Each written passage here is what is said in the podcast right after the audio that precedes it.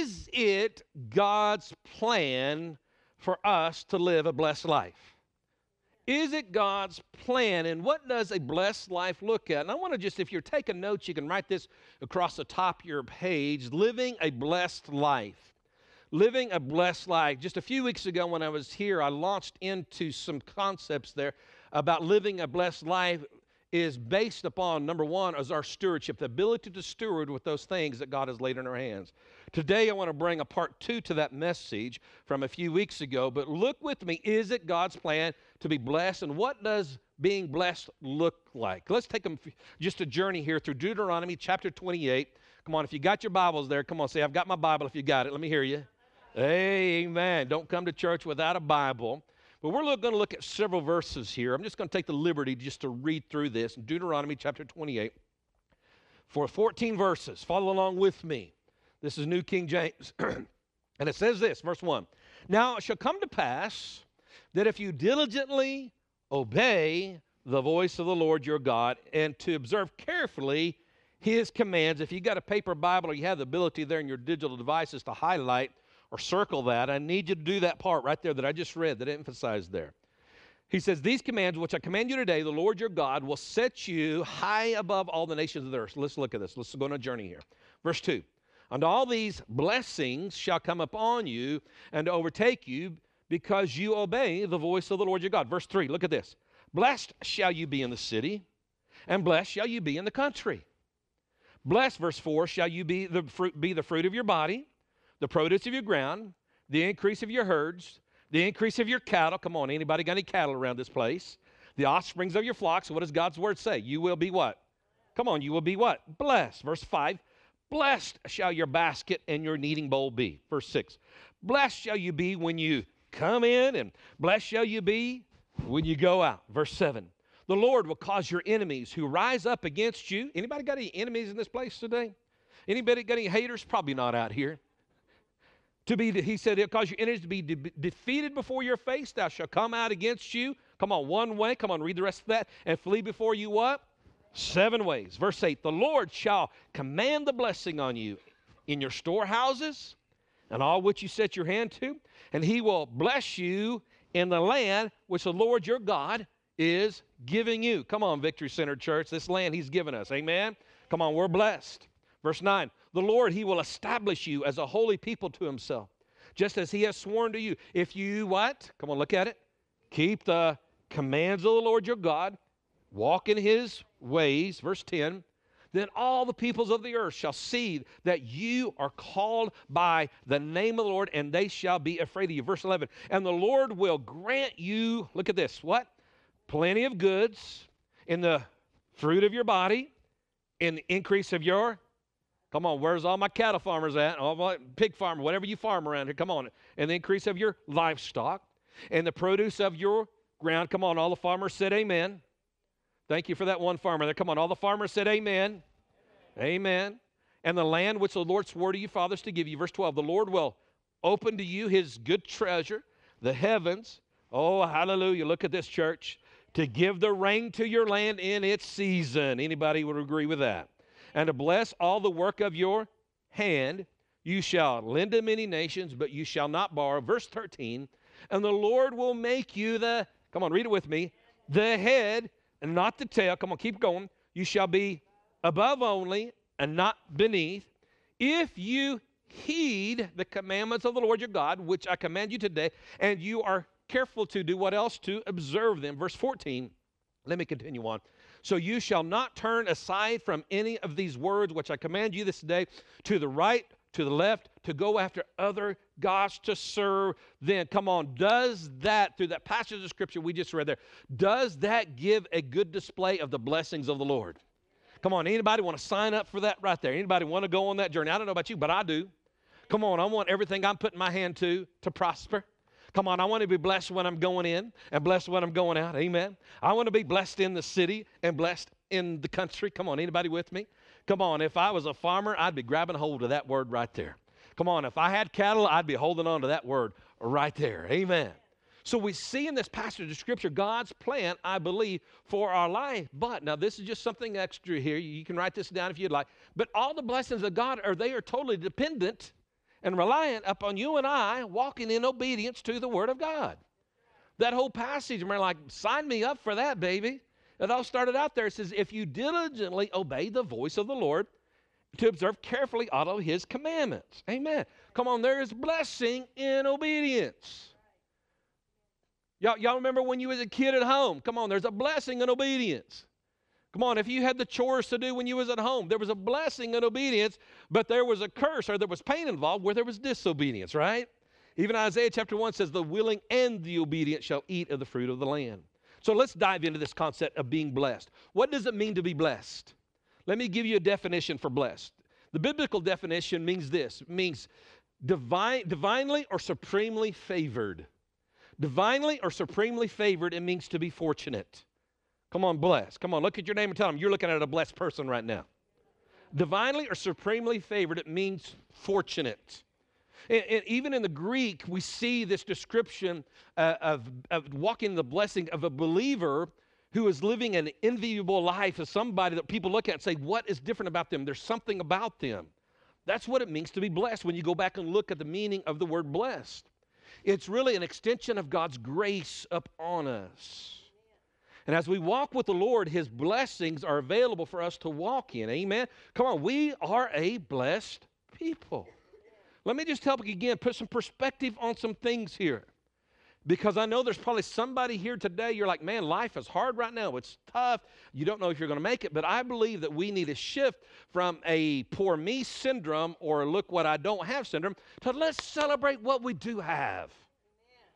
Come on, let's celebrate the blessings of God in life. Do you know the average American uh, makes seventy thousand dollars a year? The average, this is average in America right now, seventy thousand dollars a year. So if you're above that, guess what? You're in the top half. If you're in the middle of that, you're in the middle. But you, some of y'all make below. But this is what is interesting to me. So the average American makes seventy thousand dollars a year. But if you make more than forty-five thousand dollars a year, you are in the top three percent of income earners, the top three percent of the richest people on the globe right now. Man, I tell you what, we're rich. You make more than forty-five thousand dollars, guess what? You're in the top three percent. You're in the elite class in this world. But yet we sit around here in our plush American lifestyle and we sit back and complain time and time again. Poor me, poor me. Come on, we're blessed. Come on, somebody say, I'm blessed. blessed. Come on, look at your neighbor and tell them, you're blessed. blessed. We're a blessed people, and we don't even realize the magnitude of the blessings that we walk in so many times. If you would, you can turn over to the book of Genesis, chapter actually chapter thirty-nine, the story here. I want to take a few moments. And I want to look at a story here, one of my favorite stories of the Bible.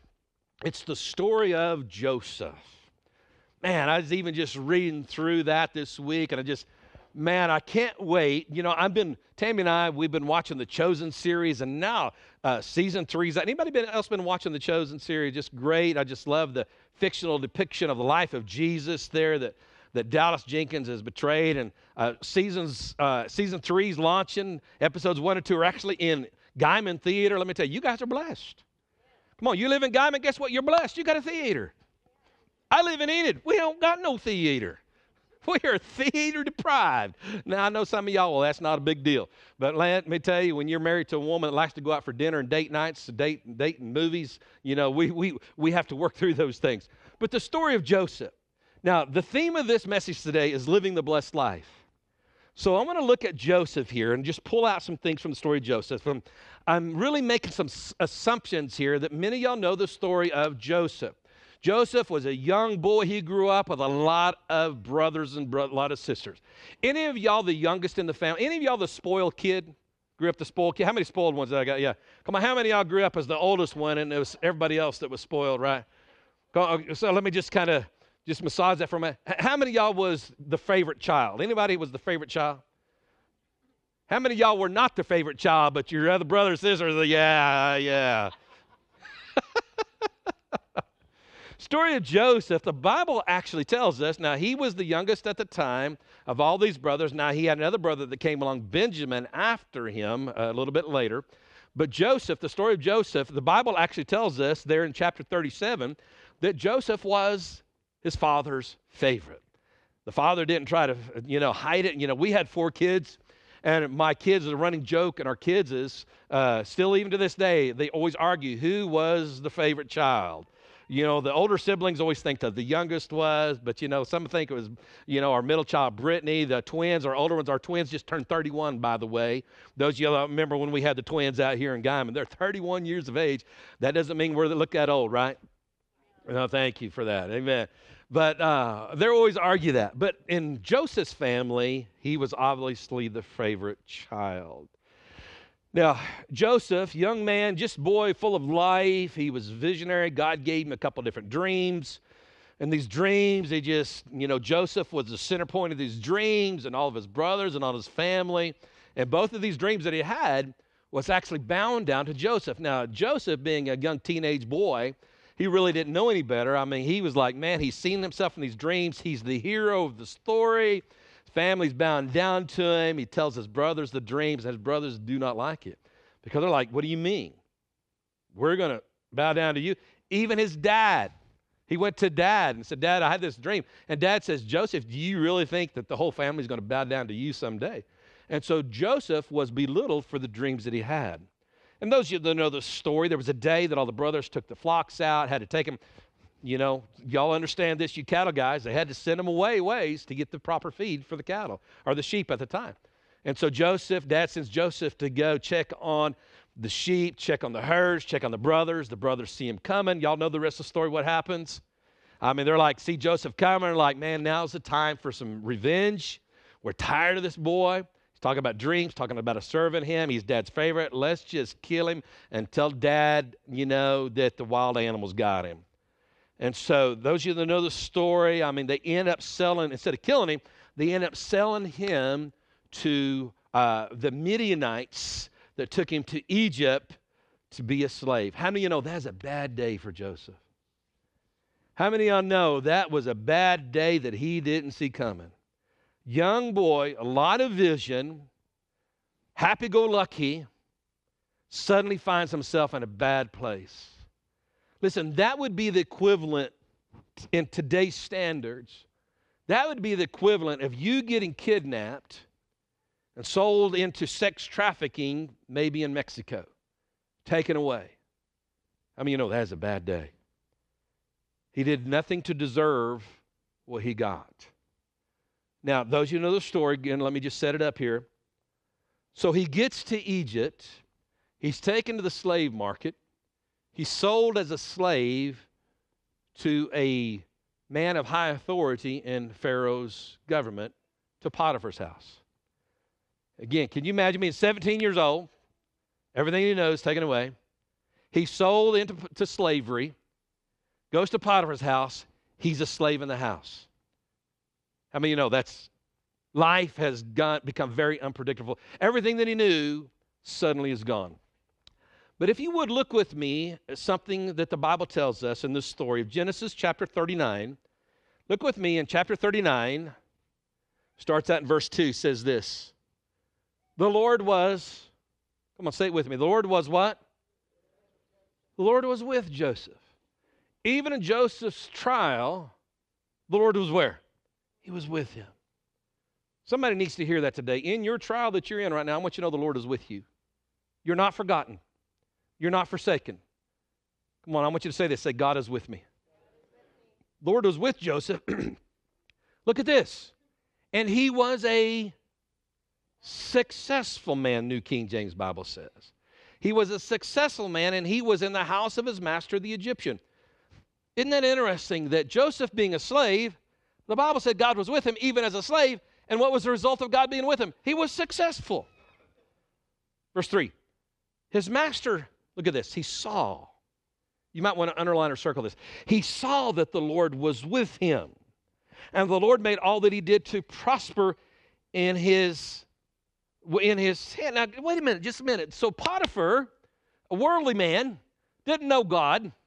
He's got this young slave in his household, and it says, and he saw that the Lord was with him. Now, let's just think about that for a minute. What do you think that Potiphar saw in Joseph? Do you think he had these this halo? Do you think he had some little angel wings? Do you think an angel come out every morning and said, Potiphar, this is Joseph. I've got a plan for him. I don't think that happened. What was it that Potiphar saw? Hold that thought. I'll come back to that in just a moment. So Joseph, look at this, verse four. So Joseph, come on, you got to see this. So Joseph what? Read it with me. So Joseph, come on, read it with me. He what? Found favor. Joseph found favor in his sight. And Joseph, what did he do? He served him. Then he made him overseer of his house, and all that he had he put under his authority. Incredible story. Now, let me just sum up the rest of that story there. So Joseph, he goes from being an entry-level slave, being the new guy on the block, the new hiree in modern-day sense, to he is put in charge of the entire household. How many of y'all know that, did, that, that just doesn't happen? In other words, he comes in just as an entry-level employee. He's now running the business. How many of you know that just don't happen? But guess what? Potiphar's wife had the hots for Joseph. The Bible tells us that Joseph was a fine-looking young man. Yeah, kind of like some of our youth here at Victory Center. He was a fine-looking young man. Come on, look around and find a fine-looking young man and say, yeah, anyway, anyway. No, let's not go there. But anyway, he was a fine-looking young. So Joseph's wife, or Potiphar's wife, had the hots for Joseph. She's trying to seduce him, trying to get him into a compromising position. Now get this, Joseph's in a foreign country. Mom and dad's not around. Nobody knows. His pastor's not around. His youth pastor's not around. But Joseph yet would not compromise his moral standards. He's like, there is absolutely no way I'm going to bed with you. Now, was she just stinking ugly or what? I don't know. But bottom line was this. He said, absolutely, I will not compromise my beliefs. So there was one day, Joseph's in there by himself. Potiphar's wife's in there by herself. She's like, ooh, this is an opportunity. So she goes to seduce him.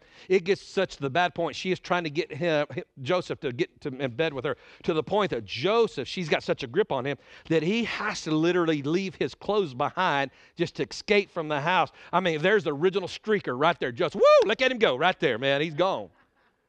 But he ran. He had a high standard for his life that said, I will not compromise. And he ran. So Potiphar's wife, looking what happened. Uh, I'm bad. And so she says, hey, Joseph, come to rape me. So guess where, where Joseph goes from? He was at Potiphar's house as a slave. Guess where he ends up now? In the prison. In the prison. Did he deserve to be in the prison? No. Life shattered. No, he does not deserve, deserve to be in the prison. But look with me here in verse twenty-one of Genesis chapter thirty-nine. Come on, follow along with me here. Verse twenty-one. It says, but the Lord, come on, was with Joseph, and showed him what? Mercy. He gave him, everybody say the F word there, gave him what? Favor.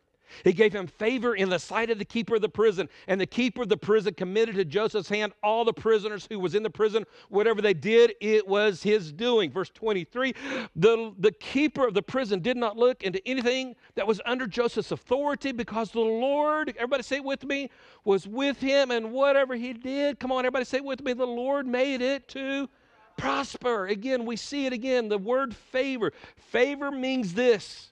Favor is God's goodwill. It's his benevolent regard. It's goodwill, the favor of God. Listen to this statement here. I wrote down in my notes. You may want to write it down. One moment of God's favor is better than many days of labor. Come on, give me God's favor. God's favor is better than many days of labor. Come on, when God puts his favor upon us, things happen. There is evidence in our life. Real quickly, three points if I get to them with the time we got remaining together. Number one point is this. You can write it down in your notes. God gives us favor for our purpose. Let me say that again for the you that are taking notes. God gives us favor for our purpose. Church, let me tell you, you have got an assignment. God has called you to his kingdom. Ephesians chapter two, verse ten says, we're his workmanship. We're created in his image. We're created by God. And it goes on and says, for his work. We are created by God for his work. How many of y'all are saved today and you're excited about it? Let me hear you. Woo! Amen. Come on. Is Jesus living big in your life? Amen.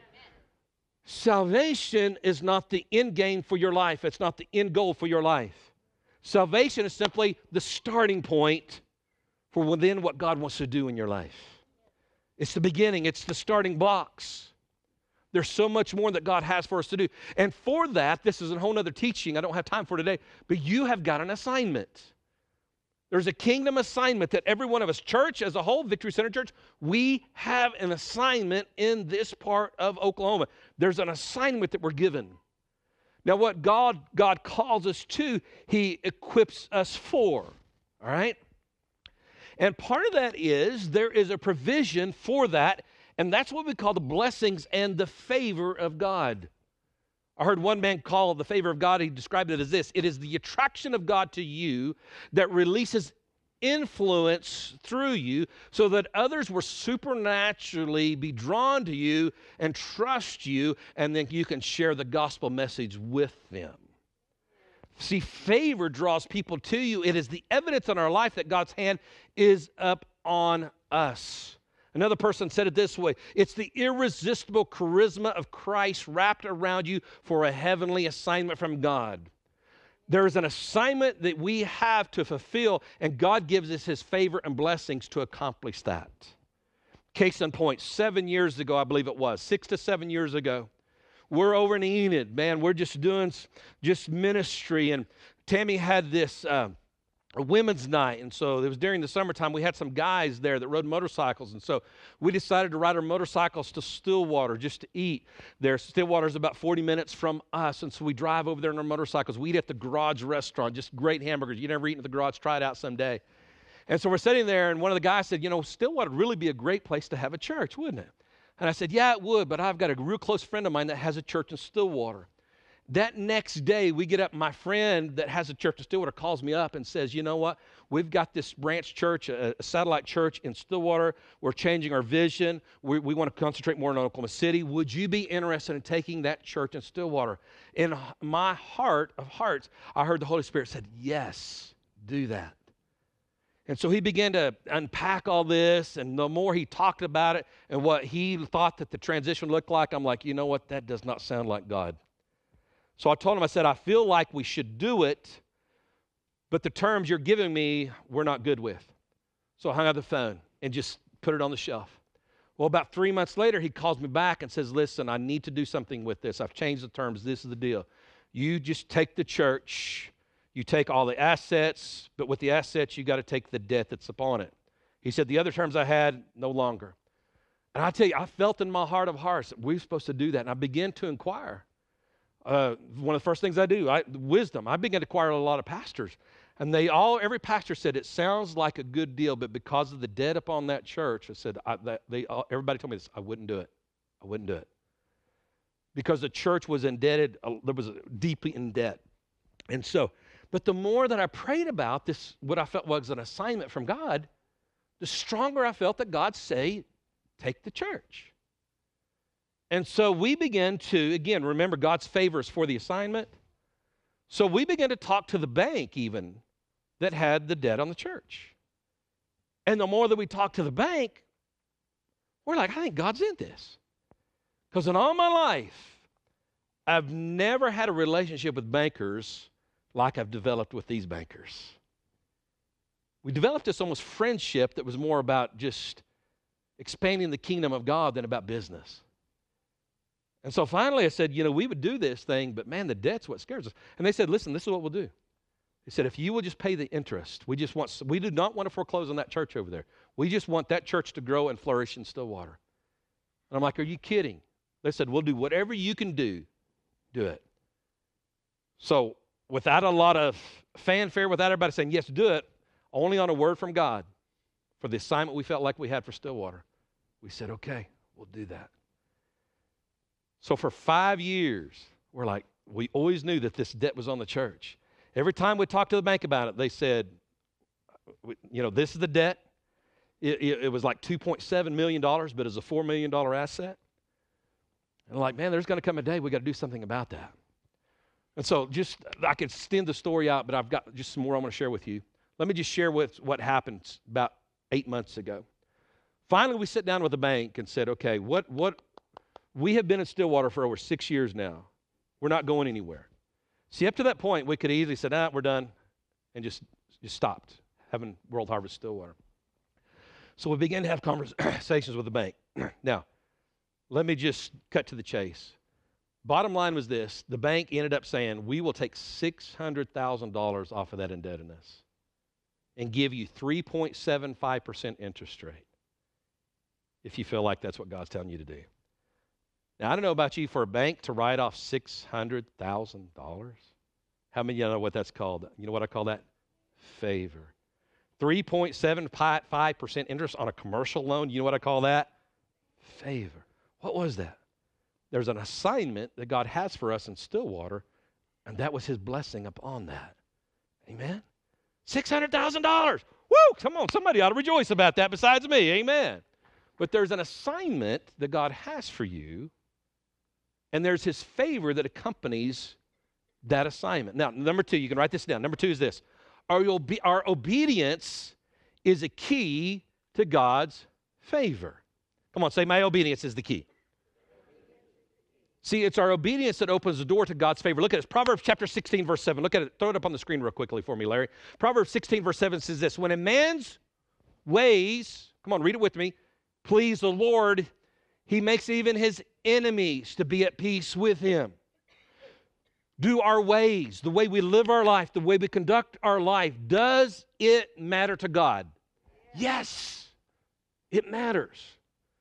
When a man's ways please the Lord. What are our ways? Our ways. I, I could really dive into a whole series on this, but our ways. How d- d- does your relationship with the Lord matter? Come on, there, there's different levels of relationship, right? Come on. There's, there's different levels of relationship in this room f- socially, but there's, you know, this woman up here in the front row, she, I am deeply intimate with her. Some of y'all I casually know, some of y'all have known for a long time. There's different levels. Come on, same way with our walk with God. You can know him as a friend. You can know him as a casual acquaintance. Or you can know him as a lover of your life. Come on. We got to go deeper, right? Got to go deeper with him. So your relationship matters. Let me ask you a question. Does your integrity matter? Does your character matter? Does your attitude matter? I believe it does. I believe it does. All these things are critical. Psalms chapter eighty-four, verse eleven says this. For the Lord God is our sun and our shield. He gives us grace and what? Glory. The Lord will withhold. Look at this. No good thing from those who do what is right. This is one thing that I'm a little perturbed about a lot of people that call themselves Christians today. We treat God and we treat our Christian walk like a buffet. Come on, anybody like buffets? Am I the only one who likes buffets? Come on, I got to this age of my life. I can't go to buffet. Mom called me up last night. We're driving. She said, you want to meet at Honey's? Go to the barbecue buffet. My flesh is like, woo! Come on now. All you can eat barbecue. That sounds like God to me. But I think, you know what? I need to limit myself. But a lot of people treat God that way. Come on, you know what a buffet is like? I'll have some of that. I won't have that. I'll have some of that. Ooh, not that. Come on, we can't treat God that way. God, I'll have this. I'll have your blessings, but obedience, ah, I'm okay with that. Righteousness, holiness, ah, I'm not sure about that. Come on. Kim talked a little bit about that last week, didn't she? Come on, all, the Bible says all of our ways. When, when, when all of our ways, he says there, um, no good thing will he withhold from those who do what is right. What is right? Now let me just circle back to the story of Joseph here, then I'm going to start wrapping this up here. I know this, I'm a little shorter today.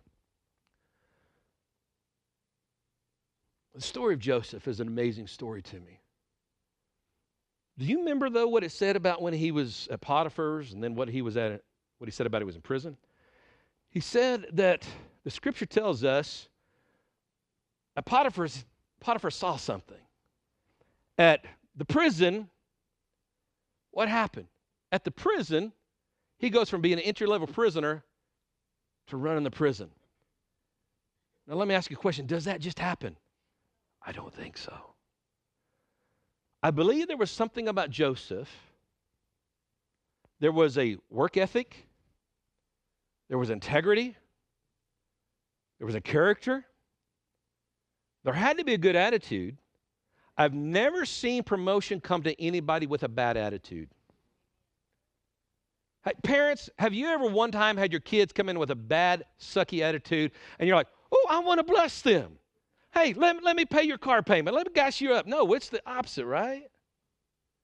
This, this is what I want to drive home today is this. I believe that Joseph did everything that he could do in the natural And then as his natural lined up with the Word of God and the way God does things, kingdom business, that God put his super, his favor, his blessings upon the natural. When we, in other words, my third and final point is this. We got to stay in alignment to experience the favor. Got to stay in alignment. See, it was back my senior year, the fall of nineteen eighty-five, right here at the Guymon Tiger football field.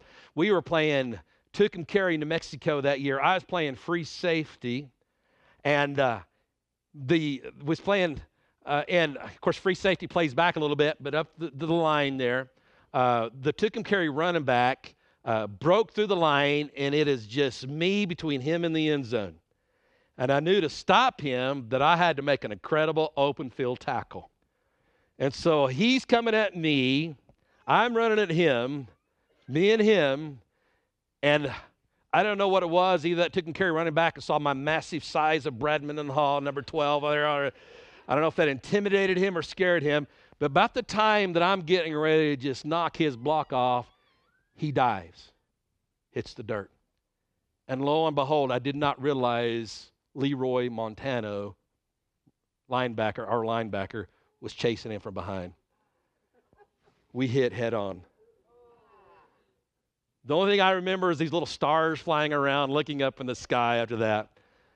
Now, in today's terms, we would have gone, I would have gone into to concussion uh, protocol. But back in that day, come on, y'all remember, you just kind of dust yourself up, you got back up. Luckily, I didn't play for the rest of the game, but you know what? Being a tough cowboy from Guymon, Oklahoma, I just shook it off. Next day practice, go on. But when I hit forty years of age, thank you for that. forty years of age. When I hit forty years of age, da-da-da, okay, I began to have these excruciating migraine headaches. So I went to the chiropractor, and they took an x-ray of my neck and just showed me damage that had been done on my neck from that encounter that I had that one Friday night out here at the football field. I was out of alignment. And this is what I learned. When you're out of alignment, disalignment causes pain. And I still struggle today with staying in alignment because of the damage that was done back in nineteen eighty-five, right here in Guymon, Oklahoma. So Guymon has been a pain in my neck. Oh, I guess that's not the way to say it. But it's called because of I was not aligned. Now, how does that apply to us spiritually? There's an alignment that I believe that we have to have in our life to walk in the blessings of God. And the blessings of God, His favor, is a sign to not just us, but to the world that God's hand is upon us. His super upon our natural. Now, I believe there's some favor that the Lord wants to release to us here today. There's an assignment primarily that I want you to understand. There's an assignment individually, and there's an assignment corporately as the church. I think about the story of Nehemiah. Nehemiah, he had an assignment to rebuild the temple back home in Jerusalem. Guess what? God gave him favor with the king for the assignment. He had favor. Think of the great story of Esther, ladies. There was an assignment that God had for her to deliver the Hebrew children, the Hebrew people. And because of the assignment that he had, she had favor with the king. Think of Daniel, the favor that he had. Now, what's incredible, you look at all these stories, every one of them, there was a favor upon them, but they still had to go through a trial. They still had to go through some hardness, some challenging moments. The story of Joseph, just an incredible story. Here he is, he's doing time in prison, has an opportunity, the butler, the baker of Pharaoh is thrown into prison, Joseph interprets the dreams, the baker's killed, the butler's restored. He tells the butler, he said, hey, when you get back to Pharaoh, would you please tell him about how I've been wrongly accused? Basically, I've been treated unfairly. Guess what the ba- butler does? He forgets about Joseph. Now think back to Joseph. There was something about Joseph that caused God's favor to be upon him. I believe that Joseph wasn't the kind of guy that slept in until twelve o'clock. trying to figure out something to do. I believe he was probably the first up, first to work. I don't think Joseph was the kind of guy that clocked in the last second. I don't believe Joseph was the kind of guy like, how much do I have to do just to get by? I believe Joseph was an extra mile guy. Because he did that, God put his favor upon him. And he was exalted everywhere he went. But there came a day, thirteen years, Joseph had to live a life of hell. There was a day came, and in a matter of one moment, one day, Joseph, everything that he lost, he went from Potiphar's house as a slave to the prison as a prisoner. One day, though, in a matter of one moment time, he was exalted to the palace. Better is God's favor, one moment of God's favor, than a thousand days of labor. It has been our honor to offer this message today. If you would like to partner with us as we continue to bring the Word of God, we would ask that you prayerfully consider supporting Victory Center with a financial donation. You may do so today via the online giving portal at victory center dot org. Thank you.